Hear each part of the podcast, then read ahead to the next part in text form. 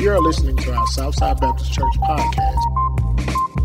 For more audio content, please refer to our website, ssbaptistchurch.com. Amen. You can be seated. I'm going to say it again. The title of the message is A Hill to Die On.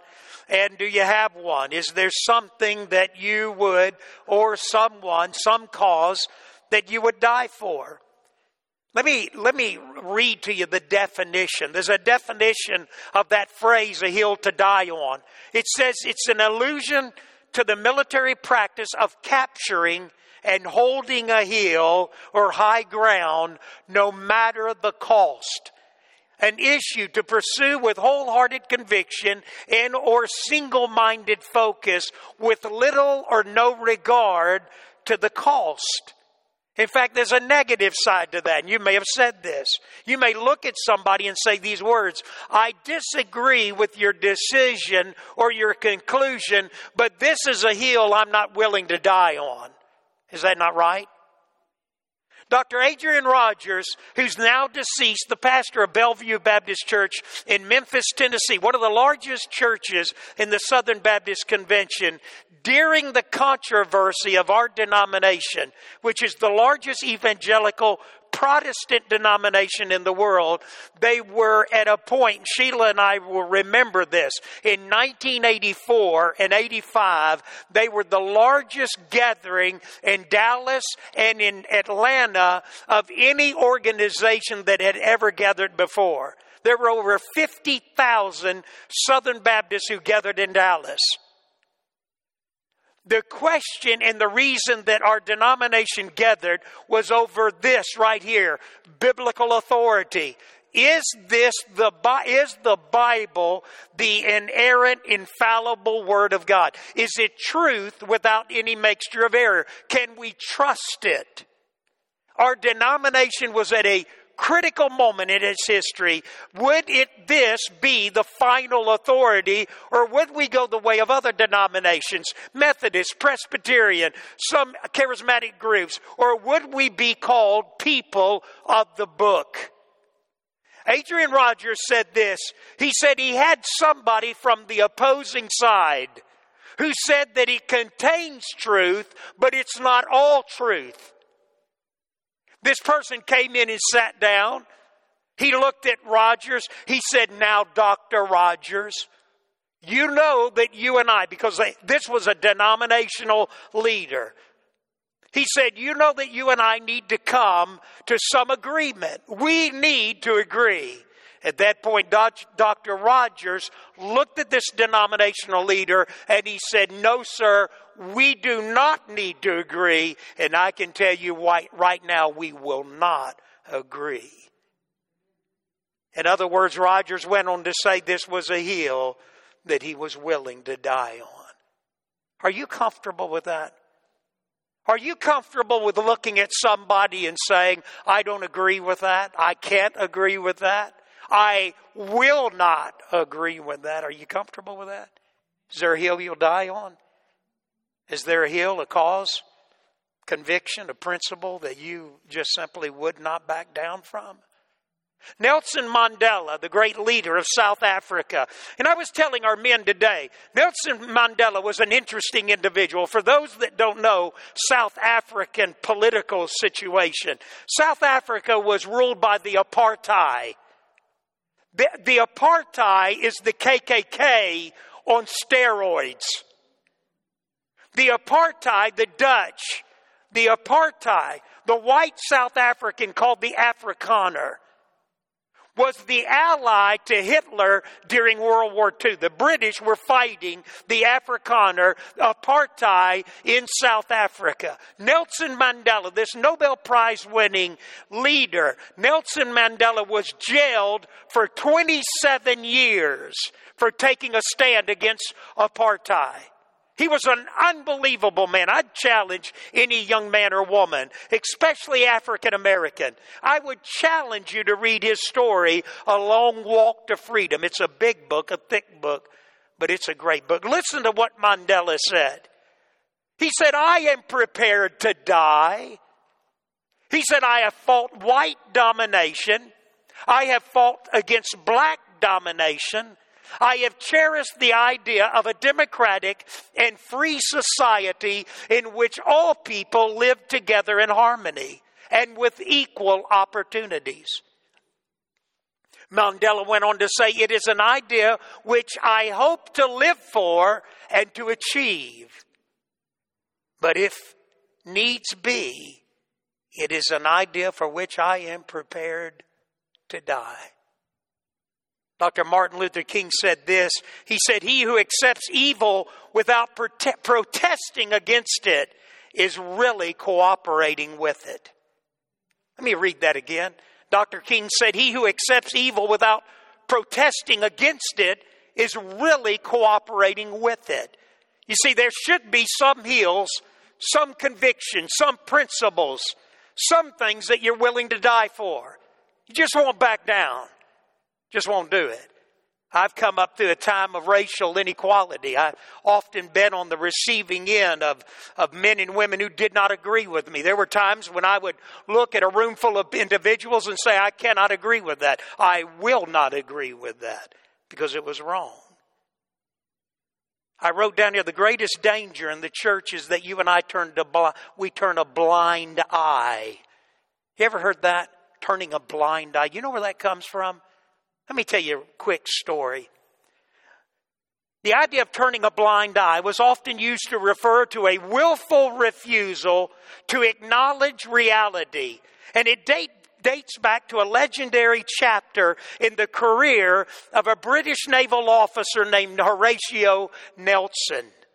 During 1801, in the Battle of Copenhagen, Nelson's ships were pitted against a large Dutch Norwegian fleet. When his more conservative superior officer flagged for him to withdraw, the one eyed Nelson supposedly brought his telescope to his blind eye and blithely proclaimed, I really do not see the signal. He ignored the signal and he went on to win a decisive victory.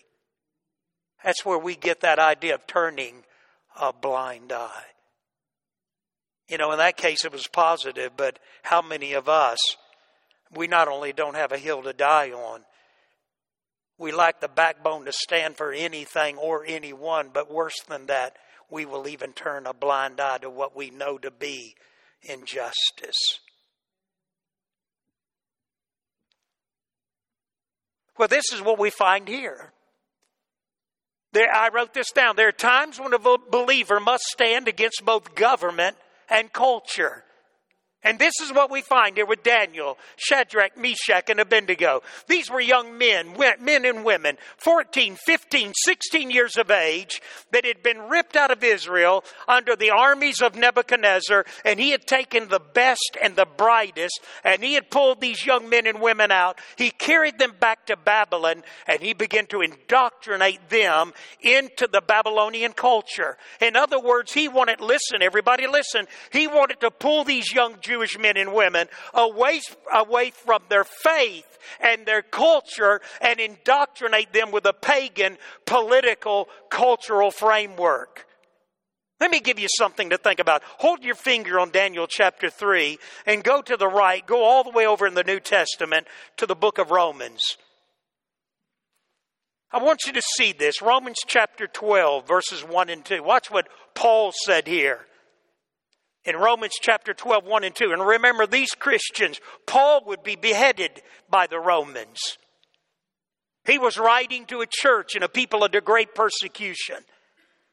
In Romans chapter 12, Paul said, Therefore, I urge you, brothers, in view of God's mercy, to offer your bodies as a living sacrifice, holy and pleasing to God. This is your spiritual act of worship. Now look at verse 2. Everybody, if you're there, say amen. Do not, what? What does it say?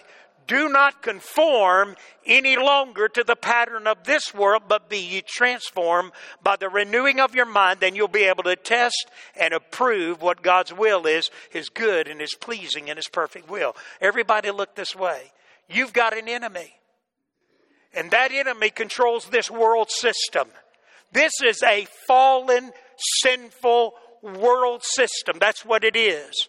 It's his system. That's why he looked at Jesus in the temptation. You remember? He said, he said, listen, he said, You don't have to go to the cross. There's an easier way. If you'll bow down and worship me, I'll give you all the kingdoms of the world. And, G- and the devil said to Jesus, And they're mine to give. Do you know that Satan can answer your prayer? Do you know that Satan can answer your prayer?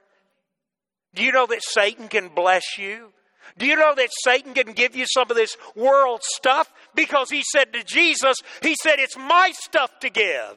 And a lot of men and women in entertainment, in politics, in sports, in so many different arenas, in the business world, they'll make a deal with the devil. They'll bow with the, to the enemy. And my friend, God, God won't bless them, but Satan will. Paul said they're trying to conform you into the image not of Jesus, but of this world system. In Daniel chapter 1, we don't have time to look at it, but you know the first thing when these young men and women, Jewish young men and women, when they came to Babylon, you know the first thing, you know what Nebuchadnezzar and the Babylonians wanted them to do? Was simply to eat a diet that wasn't kosher. In other words, you just eat, you drink wine, you eat pork, you eat the diet of the Babylonians. If you'll do that, you'll be fine. If you don't do that, you know what Nebuchadnezzar said to these 14, 15, 16 year olds who refused to eat his diet? He said, If you don't eat my diet, you die. You know what Daniel, Shadrach, Meshach, and Abednego said? Hey, listen, test us. Give us water, fruits, vegetables. Let us eat a kosher diet, and then compare us to those that are eating your Babylonian diet. And let's say who's the better. Their minds were sharper, their bodies were well conditioned. Hey, listen, they excelled. You may say, well, that's a little thing. You think it's a little thing about what you and I put in our mouth? How did Satan tempt Adam and Eve?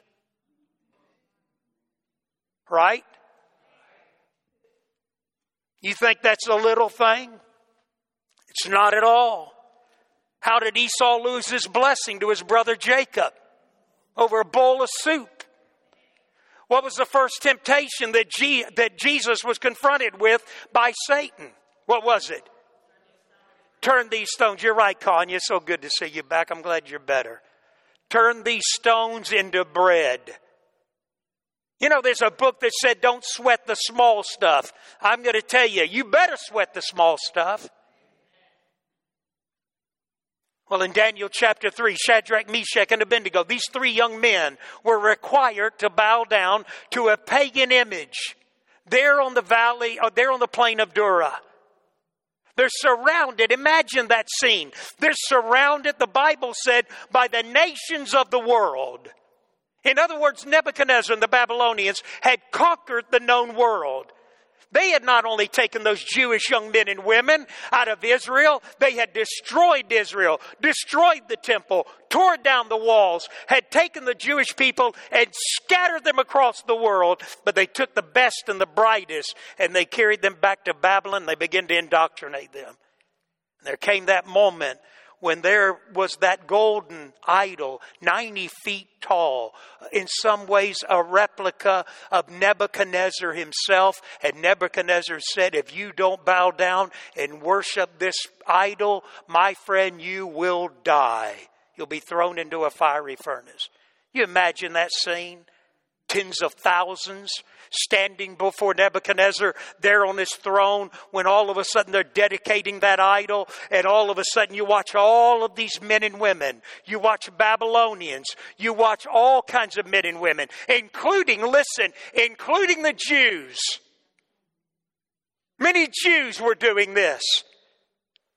As they bowed their knee, all of a sudden you looked and there's three young men standing at full stature.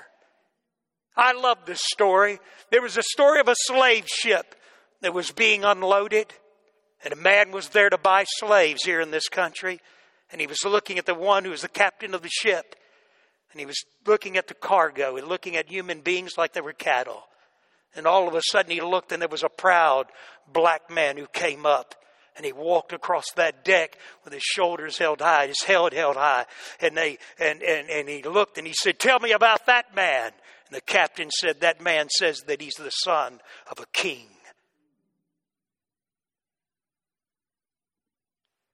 Shadrach, Meshach, and Abednego, full stature, 15, 16 years of age, young people. You think you can take a stand where you go to school, where you live, parent, person. You go in, nobody knows you're a Christian. You never mention the name of Christ. You never reach out and tell anybody about Christ. You don't care if the world dies and goes to hell. My friend, they stood at full stature. I wrote down three things that became immediately evident. They are immediately recognized as defying the law of the land, a law that was alien to their faith, to their culture, idol worship. They knew it was in the Ten Commandments. Every Jewish child, Shema, Israel, Adonai Eloheinu, Adonai Ahad. In the Hebrew, Hear, O Israel, the Lord thy God is one, and you shall not bow your knee to no idol.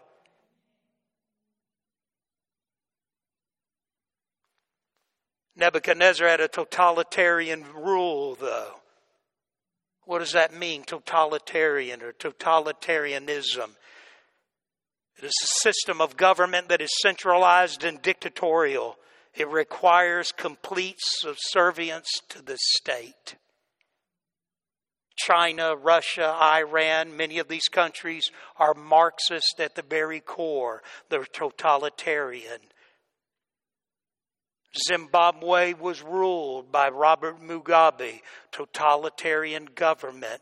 90% unemployment, 90% unemployment in this Marxist country, and at times a genocide of some of the tribes that he was ruling over. One of them was the Ndebele. He took North Korean troops and murdered a tribe of people. And much of the world is held prisoner to the Marxist ideology. Patricia Kohler, founder of Black Lives Matter, is a card carrying Marxist. They come in all shapes, sizes, and colors. Secondly, these young men were immediately identified as being insubordinate. And I'm sure that when Shadrach, Meshach, and Abednego were standing there, I'm sure that about that time, one of those Jewish brothers and sisters, one of those other Jews, pulled his pant leg and said, Hey, man, you need to get with it. You need to bow down. I'm sure they said, Why don't you drink the Kool Aid? Why don't you dance the tune? Dietrich Bonhoeffer warned the clergy in Germany in his day of the danger of turning a blind eye. And Dietrich Bonhoeffer, this great theologian in Germany, went on to say this. He said, and listen, do you know who inspired him? Young African Americans, do you know who inspired Dietrich Bonhoeffer?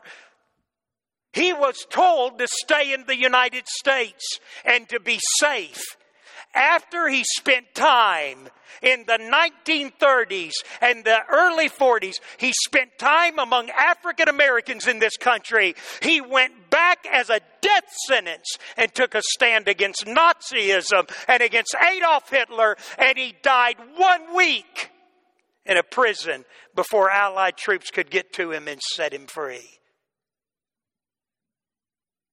Dietrich Bonhoeffer warned the the church, he warned the Christian, he warned the ministers in Germany of the great danger that Adolf Hitler uh, was propagating and the whole idea of the axis of evil that was developing in many countries such as Italy, Japan, and Germany. And nobody listened. Third, these young men, they were isolated. They were forced to stand alone. You can imagine that. Tens of thousands, all nations, all tongues, conquered people, all bowing down and, and, and worshiping this 90 foot replica of King Nebuchadnezzar. And boy, he was just, he was delighting in it when all of a sudden there became very evident there were three that were standing up. They were refusing to bow. I wrote this down. They were isolated. They were forced to stand alone by those who, rather than standing with them, were compromising their faith and conforming to the culture. My friend, you and I need to be standing alone sometimes. I wrote a book years ago called Killing the Church. It was on the failure of you and I to confront people when they're wrong. It's hard to do, isn't it? I remember one time at Southside Assembly, I was in a meeting. It was a racial reconciliation meeting. I was sitting there with black men and women, white men and women. We were sitting there. We were trying to figure out how could you bring us together? And we were talking about some of the issues, some of the things that separated us. And I brought up abortion in that moment a black pastor. And let me tell you i've got a lot of black pastors that wouldn't listen if i died they'd be tickled pink. This black pastor looked at me and he said that's the problem with you people. I stopped him right there. I said you people that's a racist comment. What do you mean by that and then I looked at him and I and he but he went on, he said, You people, he said, You're worried about the child in the womb, but you don't worry about after they're born. You don't worry about their families. You don't worry about education. You don't worry about their health insurance. You don't worry about all of those things. I said, First of all, I said, You're judging me. And I said, That's not true. I've led the effort to expand Medicaid in this country. It's being shown in Washington, D.C., and across 50 states right now. Much of it, some of it was filmed right here in this church. An appeal to the federal government to ex- expand Medicaid for people that are poor and struggling and can't get adequate health care. We've already had the American Cancer Association offer us $20,000 just to hear the stories that some of you may have right now. But I looked at him and I said, That's not correct. But I said, What is your answer? To kill him?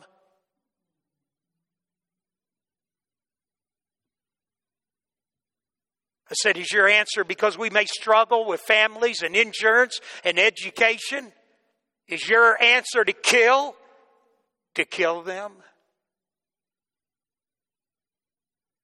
And it was about as quiet as it is now. You know, sometimes we have to stand up. Bennie Thompson has been a congressman for 30 years, 2023. started 1993, 2023. Go and read his legislation, people. That man has been one of the most liberal voices on the area of the right to life and the personhood of the, of the child in the womb of any individual in Washington, D.C. And you may say, well, what's the big deal? You know, I thought about Esther. You remember Esther? You know, for some young women in this room right here, I love I love reading the story of Esther. Esther's just like, you know, she's another one. You know, she's just a she's just a slave girl. That's all she is. She's just a she's just a poor little old Jew slave girl who's been left over. The Babylonians are defeated by the Medes and the Persians, and now the Persians are in power. And you remember the story that Persian leader, one day Vashti refused to come in front of a, a party. He wanted her to come into that party. And you know what? He wanted her to come naked. And many believe that she was pregnant with his child. Vashti, Queen Vashti said no. His officials said to the king, said, listen, you got to deal with this, or this is going to empower the women, and they're going to all be giving us a headache. And so you're going to have to say something, do something. You remember what the king of Persia did? He took that queen and he sent her away, never to return to him again. And then he was looking for a new king, new queen. Slave girl named Esther became the queen of the most powerful nation in the world. There was a wicked man by the name of Haman. Haman was an Agagite.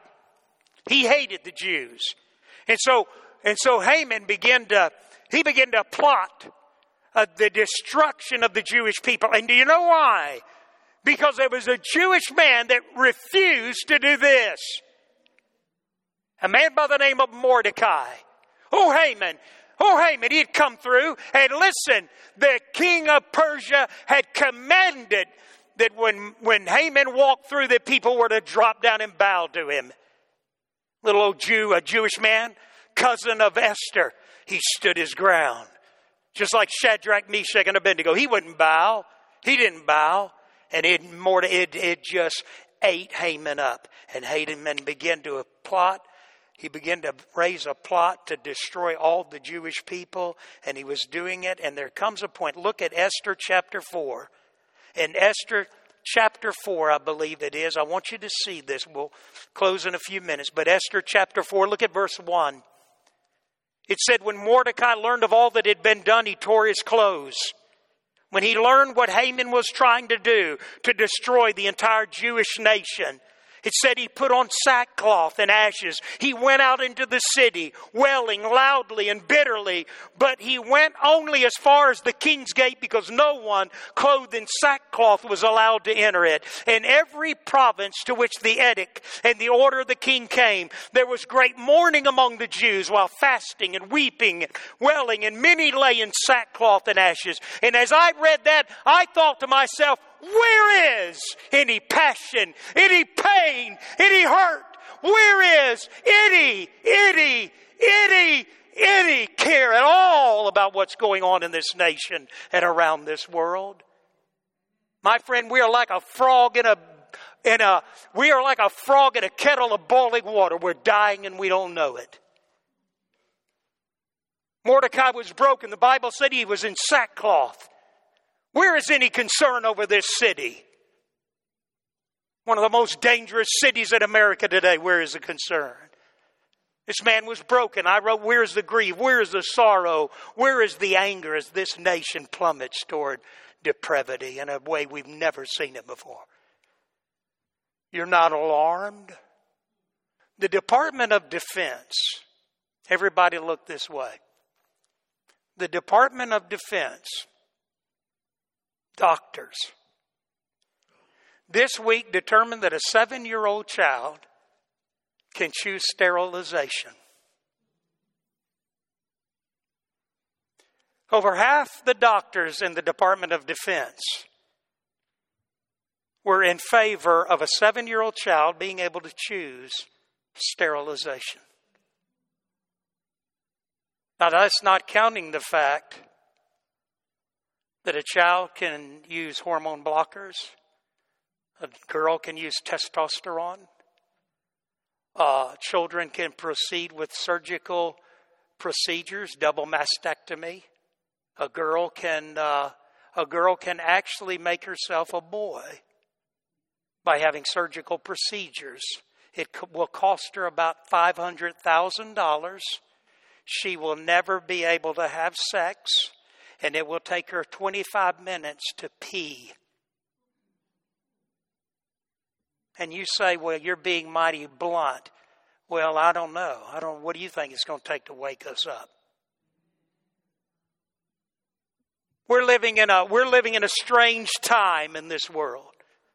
And when I heard that, the Department of Defense in this country, over 50, hey, listen, you have to remember, when I was in the military, I was a field medical officer.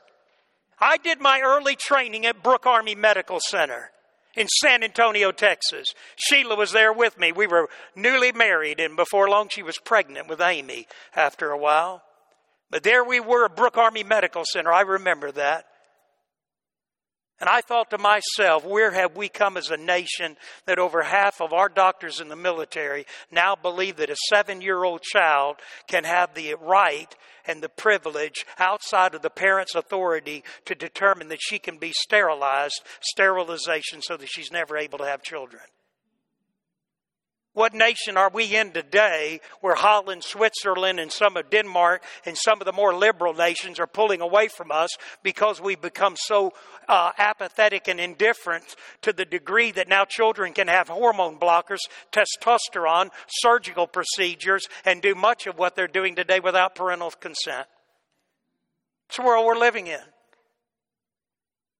This past week, Congress voted on the protection of women and girls in Sports Acts of 2023, which is legislation, listen to this, designed to amend Title IX of the Education amendments of 1972, such as the recipient of federal financial assistance when operating sports leagues that cannot permit a person whose sex is male to participate in an athletic program or activity that is designated for women and girls. The legislation in the Congress to protect women from men coming into their sporting events, the legislation passed with 219 affirmatives, all of which came from the Republican Party, 203 negative votes, all which came from the Democratic Party. And I thought to myself, America's greatest threat right now is professing Christians walking into the voting booth and leaving their faith and the law and the Word of God outside while they go in and vote. And today we live in a world today that has become more liberal than we've ever been before. And you may say, well, what's the matter? You know, I had an individual make this statement. They said, I hated to see that in Congress. I hated to see the polarization, the continued polarization and divide in this country today. And they went on and they were talking, and I said, I don't agree with what you just said. Thank God there's a polarization. You may say, well, you know, what's the big deal? Well, let's, let's look at it this way. I was born 1955. In 1971, Roe v. Wade was legalized. And you know what Roe v. Wade basically was trying to do? Give a, a, woman's body, it's her right. She can do with it what she wants, including in an unborn ch- child's life. And let me say this real quickly. I was told this is a true story. An OBGYN doctor was sitting there. A woman came in and looked at him and said, Doctor, and uh, afterwards she was in consultation with the doctor. She had a little three year old boy sitting on her lap. She looked at the doctor and said, You know, doc, I'm in school. I've got so much on me. I've got this child. I've got so much going on in my life. I don't need this pregnancy right now. And I want to ask you this Are you, Will you do an abortion? The doctor looked at her and said, Let me tell you, the medical expense, the medical risk, he began to walk her through all of that. He said, You know, there's a lot to an abortion. He said, How, how about, why don't we just kill the one sitting on your lap?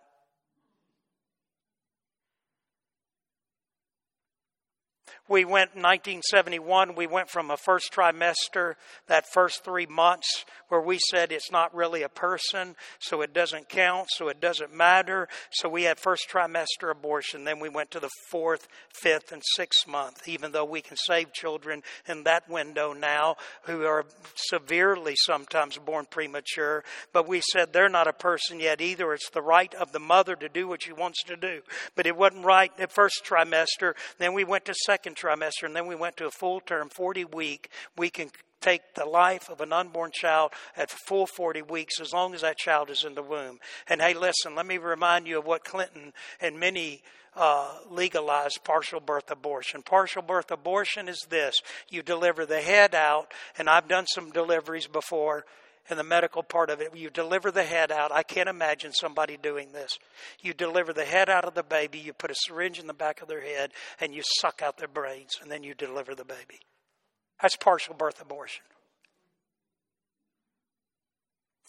First trimester, second trimester, third trimester. We're the, we have the most liberal abortion laws of any nation in the world. That wasn't enough. Now in California, if that baby survives the birth, then guess what they do with that baby? They lay that baby up on a, on a shelf, make that baby comfortable, and let it die.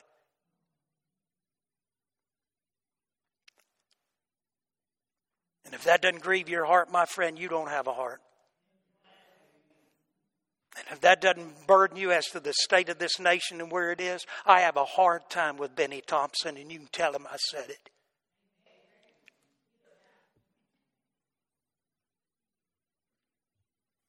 You've heard me say Planned Parenthood was started by Margaret Lackey. She was a believer in, uh, huh? Mar- Margaret Sanger. She was a believer in eugenics, and her quest was to rid this nation of the African American. She started Planned Parenthood. President Obama was the first sitting president to speak to Planned Parenthood. And just recently, a civic leader in Chicago is a billionaire in the last two weeks was declared a billionaire.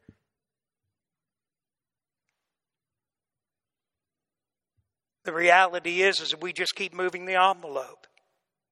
It's not a matter of LGBTQ. It's not a matter of just uh, the right of the gay community have certain rights. It's this now. They're going after your children, going after your daughters. The number one, you know what? Trans is increased by 4,000% among teenage girls in the UK today, in the United Kingdom. 4,000% increase. The largest group are teenage girls. And do you know why? Social media and the pressure. And there is a concerted effort. I listened to the testimony of a young lady yesterday, and it was heart wrenching as she talked about the hormone blockers and all the things that she was doing at 12 years of age, and at 13, 14 years of age had had a double mastectomy. And now she's trying to reverse what she's taught, but was talked into and suing the medical community for what they did to her. We're living in a time like no other. I mean, just how, how just, hey, listen, how depraved are we going to be? First trimester, second trimester, third trimester, well, now we kill them outside the womb. Uh, LGBTQ, gay community. Now, now we've got a trans movement that's literally so illogical. Other nations, some of the most liberal nations in the world, are pulling away from us.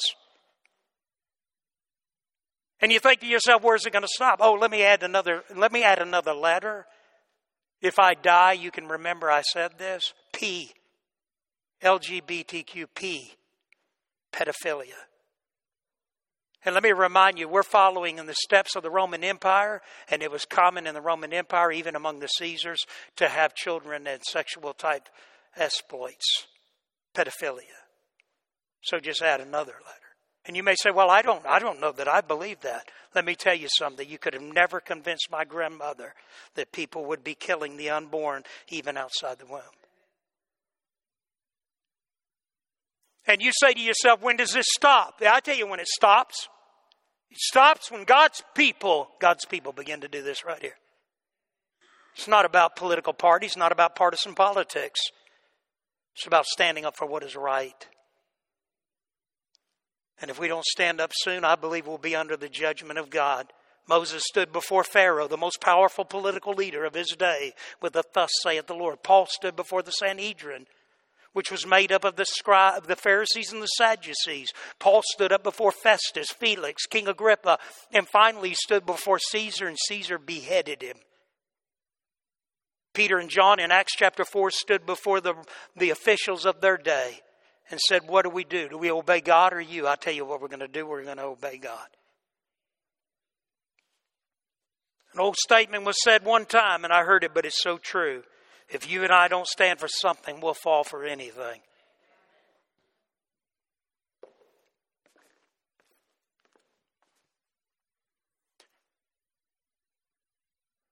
Do you have a heel? Do you have a hill that you would be willing to die on? Are you willing to, to take a stand for the personhood of the unborn? You say, well, we've reversed Supreme Court. Oh, no, we're back in the courts again over the abortion pill. Oh, no, that just threw it back on the states, and we've got people that are. Um, I, I hate to even say what they are people in California that say we'll be a sanctuary state for anybody who wants an abortion. abortion. Uh, we've got a trans movement that's, that's, that's almost on steroids. It's, it's almost beyond anything that we could imagine. And you're hearing young women that are coming out of this that are saying how they were, their struggles, their battles, during gender dysphoria, which is a element that's always been. Listen to this: clinical psychologists say this is a problem among young boys, young men. It has nothing. It, it seldom ever was women. But today, with social media and peer pressure, the prince of the air is confusing young people about everything. When do, when do we become alarmed? At, at what point do we care?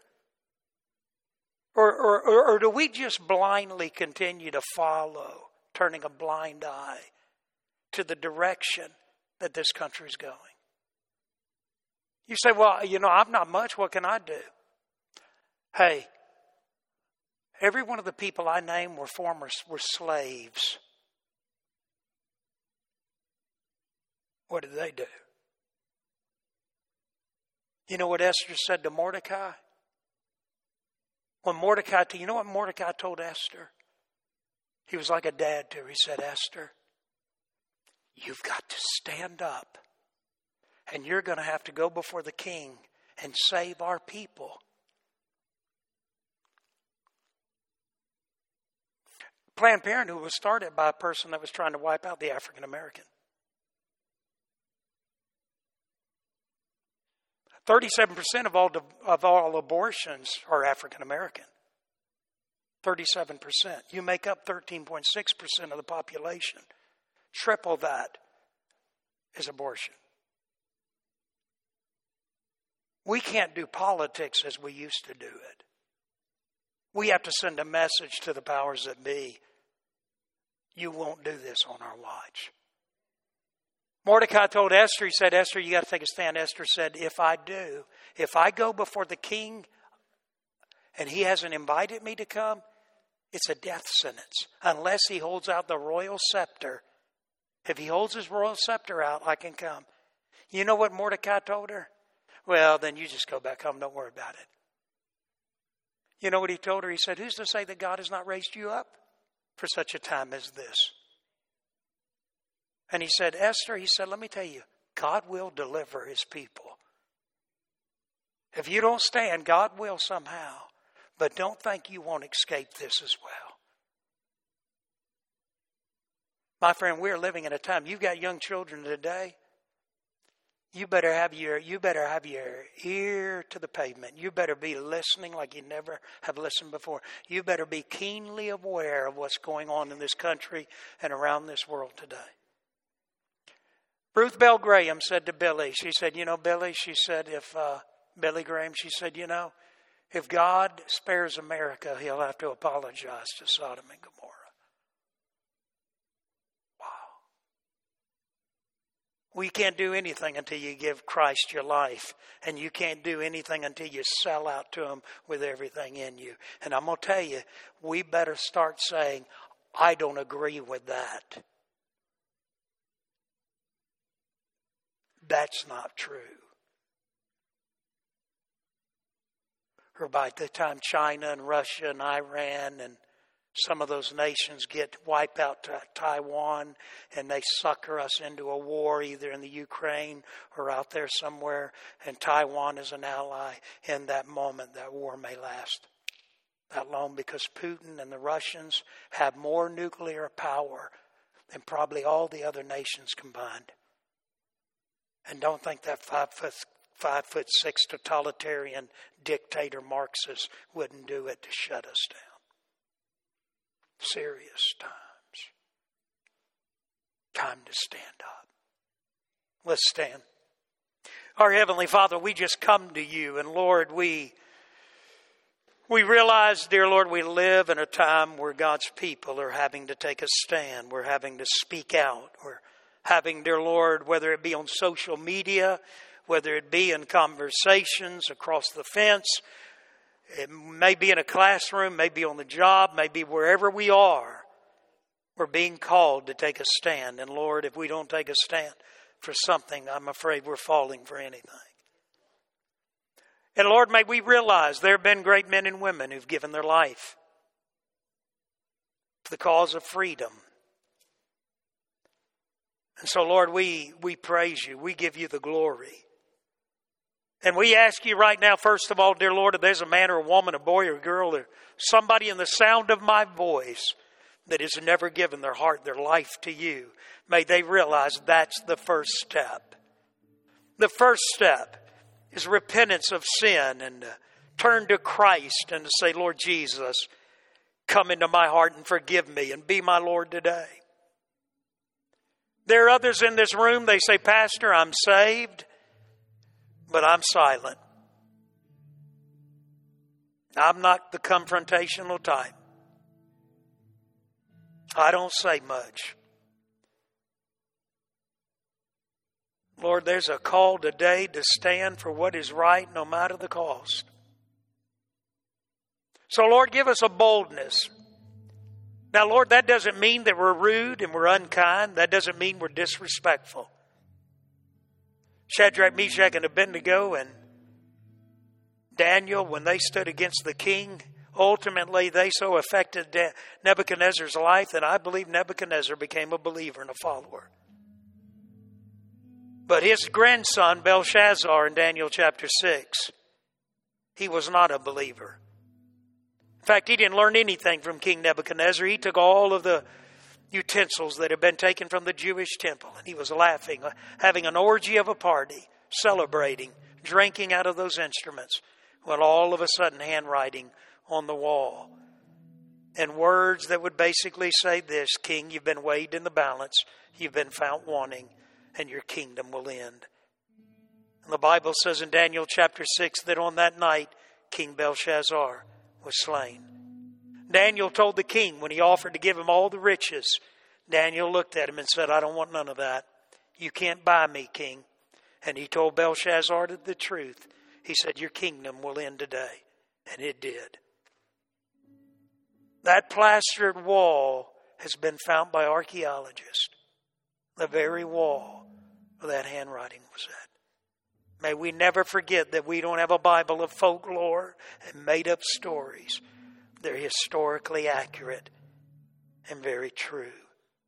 Lord, I pray today you raise up men and women. That God, you do something that only you can do before it's too late. And like Dietrich Bonhoeffer, I'm one day saying, if only they had listened, and they didn't. Lord, we love you. And we pray this in the name of Jesus. Amen.